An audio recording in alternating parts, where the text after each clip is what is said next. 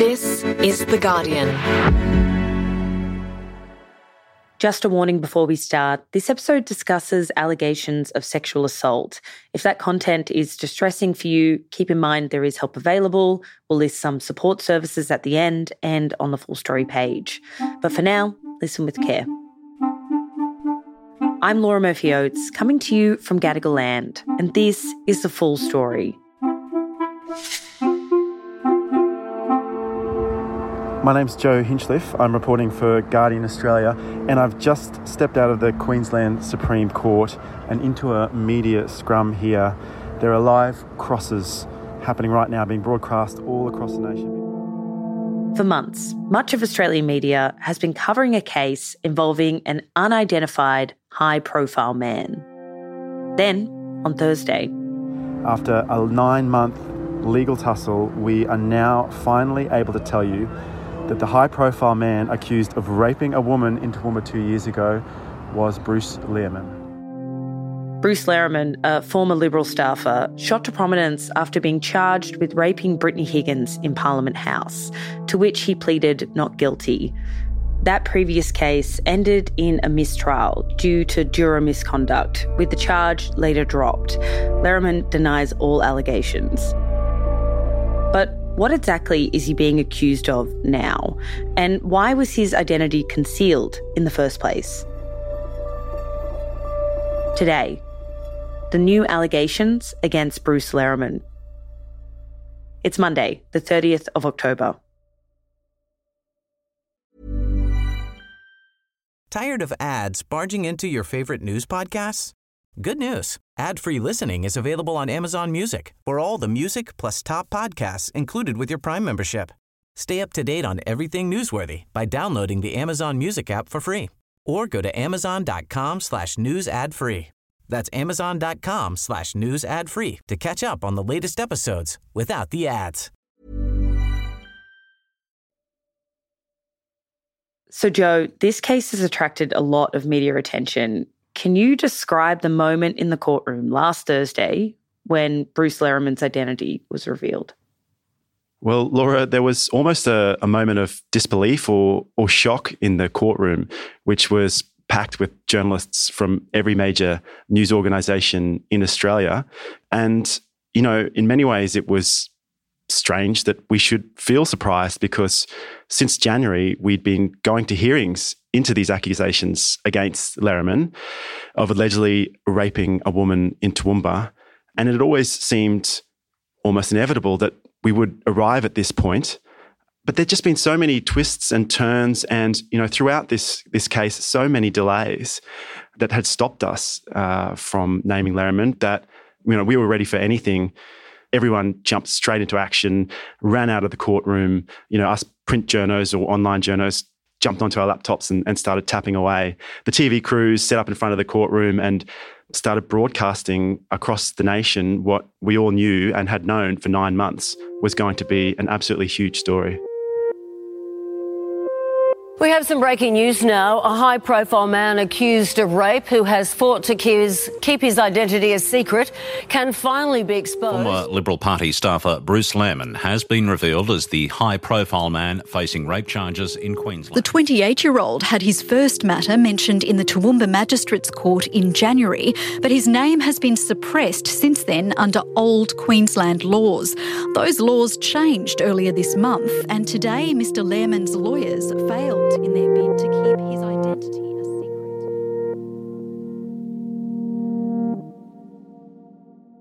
So, the media has not been able to name Lehrmann due to a Queensland law that prevented people charged with sexual assault from being named in the media until they're committed to stand trial.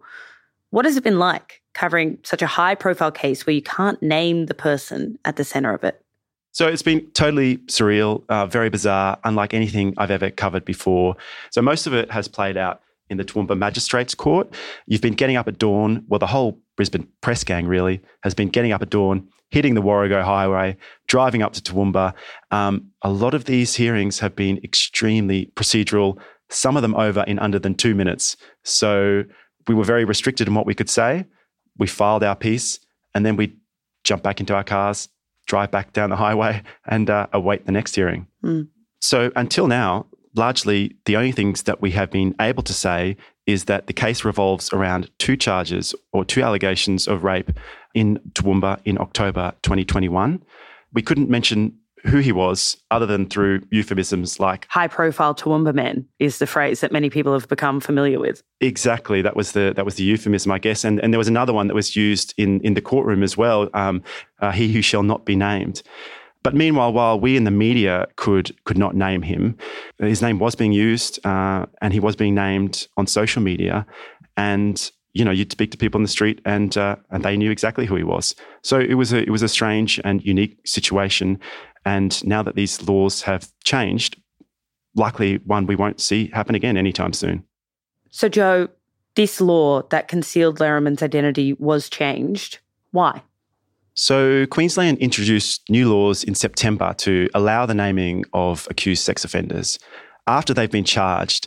Um, and that was because uh, after accepting the recommendations from a Women's Safety and Justice Task Force.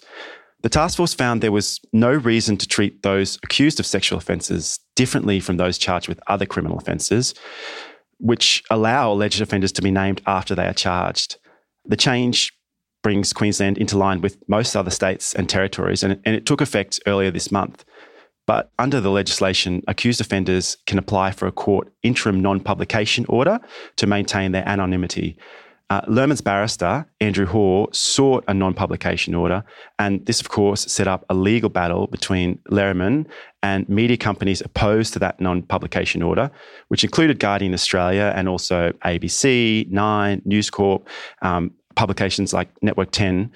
And that battle has been making its way through the courts since the laws came into effect earlier this month. Right. So, what were the key arguments for either side, whether Lehrmann should be identified or not? So, Lehrmann's legal team sought the non publication order on several grounds, but the main thrust of their argument was that the intense public scrutiny that he would be subject to could deteriorate his mental health and increase the likelihood of his self harm. Mm. Now, however, at, um, at a hearing on 13 of October in Toowoomba, Magistrate Claire Kelly, she did acknowledge that um, had vulnerabilities, quote, given the events of the last couple of years. But she also noted that he wasn't linked with a mental health professional. He wasn't on a mental health plan. There wasn't any evidence that he was taking medication um, for his mental health. And in the end, she sided with the argument of the barrister Rob Anderson, who was representing the media companies who were fighting this non-publication order. And you know, Anderson said pretty convincingly that that the portrayal of Lehrmann that was provided by his defence and by a report uh, by a clinical psychologist, uh, Dr. James Brown, it was really quite incongruent with a man who had conducted a series of prime-time, extended, really high profile media interviews after he had been charged for the alleged Toowoomba rape. Bruce? Liam, morning. You ready?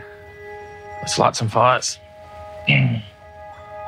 so in June, he did a two part tell all interviews with Channel 7's flagship program, Spotlight. And in those interviews, spoke at length about what was described as the trigger event of his deterioration of mental health, which was the accusations brought against him by Brittany Higgins.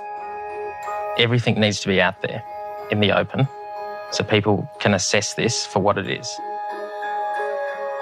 So it was lines like this that, that led Anderson to contend that you know, there was an irony in which Bruce Lehrmann was willing to front the media and, and speak about a need for transparency in regard to one set of allegations of rape against him. But on the other hand, he didn't want his name associated. He didn't want to talk and front a courtroom in another set of allegations, that being in Toowoomba. Um, and, you know, Anderson told the magistrate, quote, he, and that's Lehrmann, he wants to be heard everywhere except here, it seems. And this was decisive to the magistrate in the end. Yes. So the magistrate accepted that revealing Lehrmann's identity would in, result in intense media scrutiny, um, and that would have an impact upon his state of mind. Um, but in the end, decided that the principles of open justice and the public's right to know were very much aligned in this case.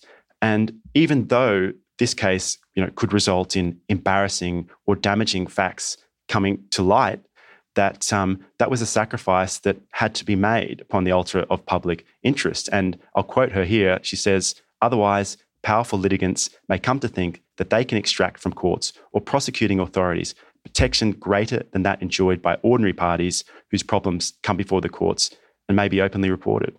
Mm, so, what I take from that is that Bruce Lehrmann's lawyers argued that his high profile should have shielded him somewhat from being identified because this attention would be heightened.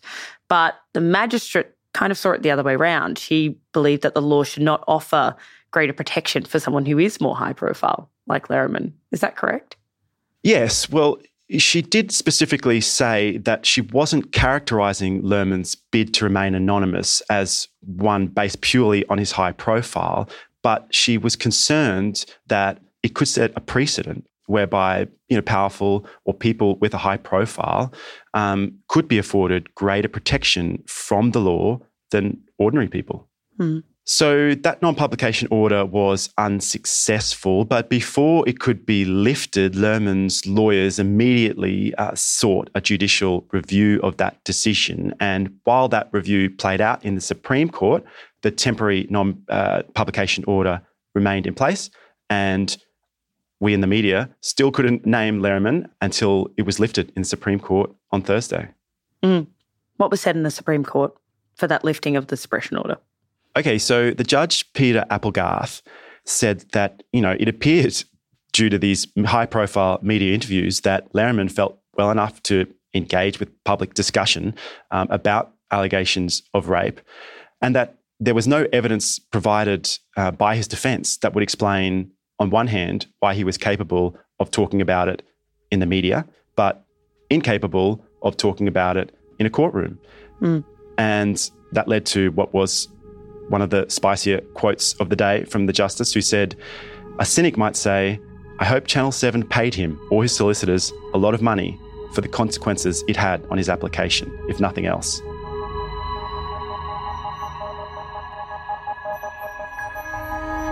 Next, what to expect as the case against Lehrmann unfolds.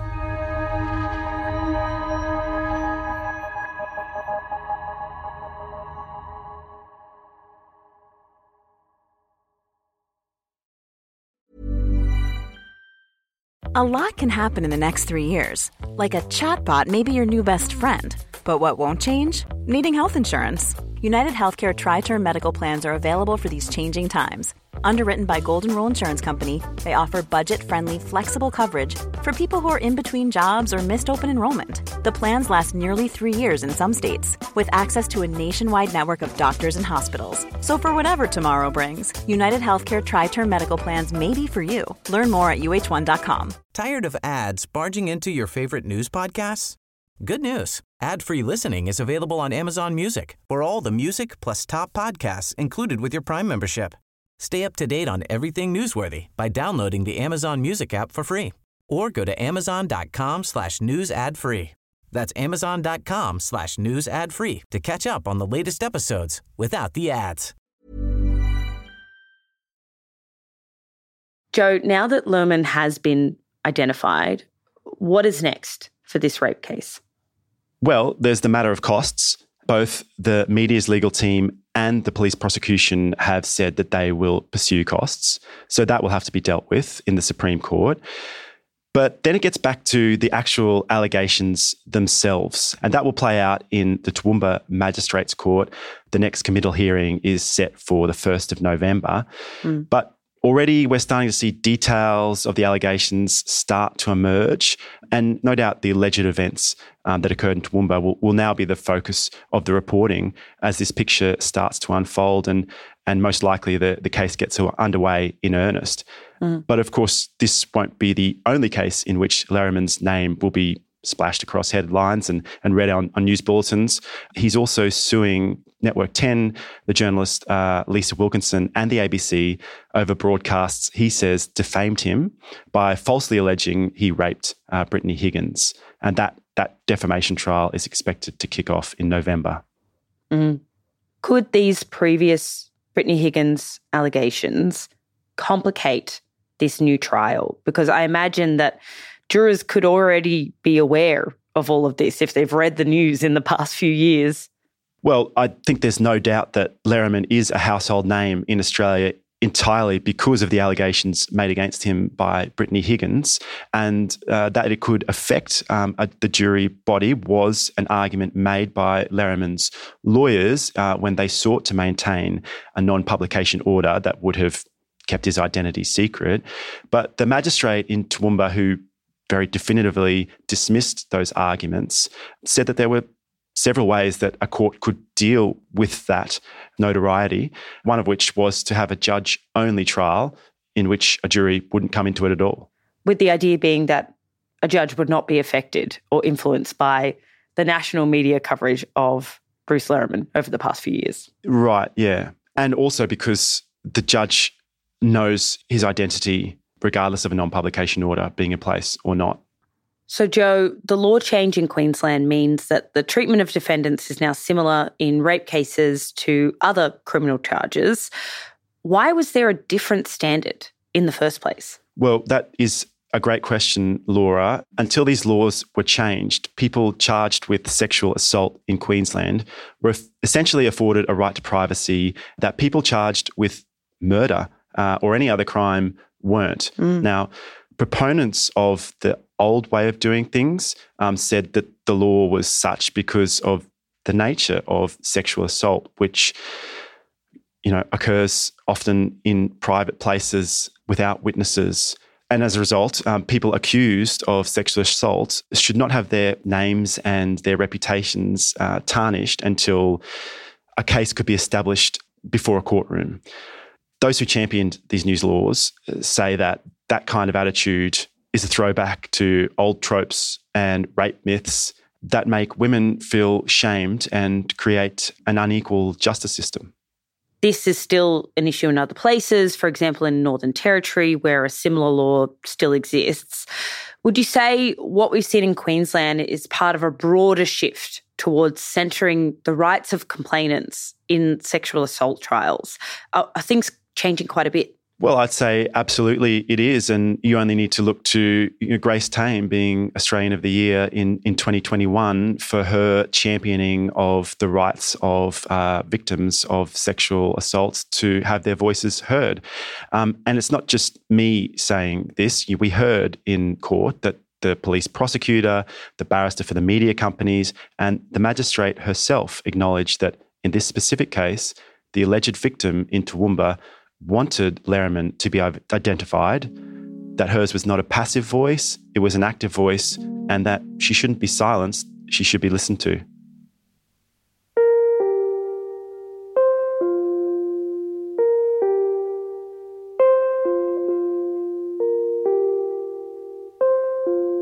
That was Joe Hinchliffe, a freelance reporter.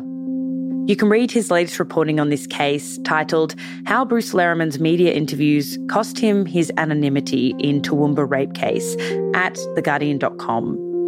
If the content of this episode has affected you, information and support is available in Australia at 1 800 RESPECT.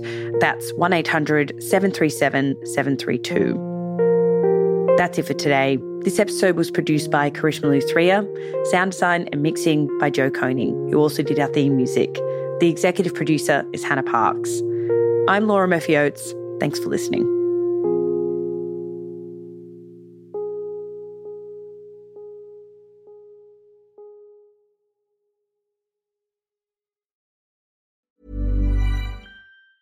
Tired of ads barging into your favorite news podcasts?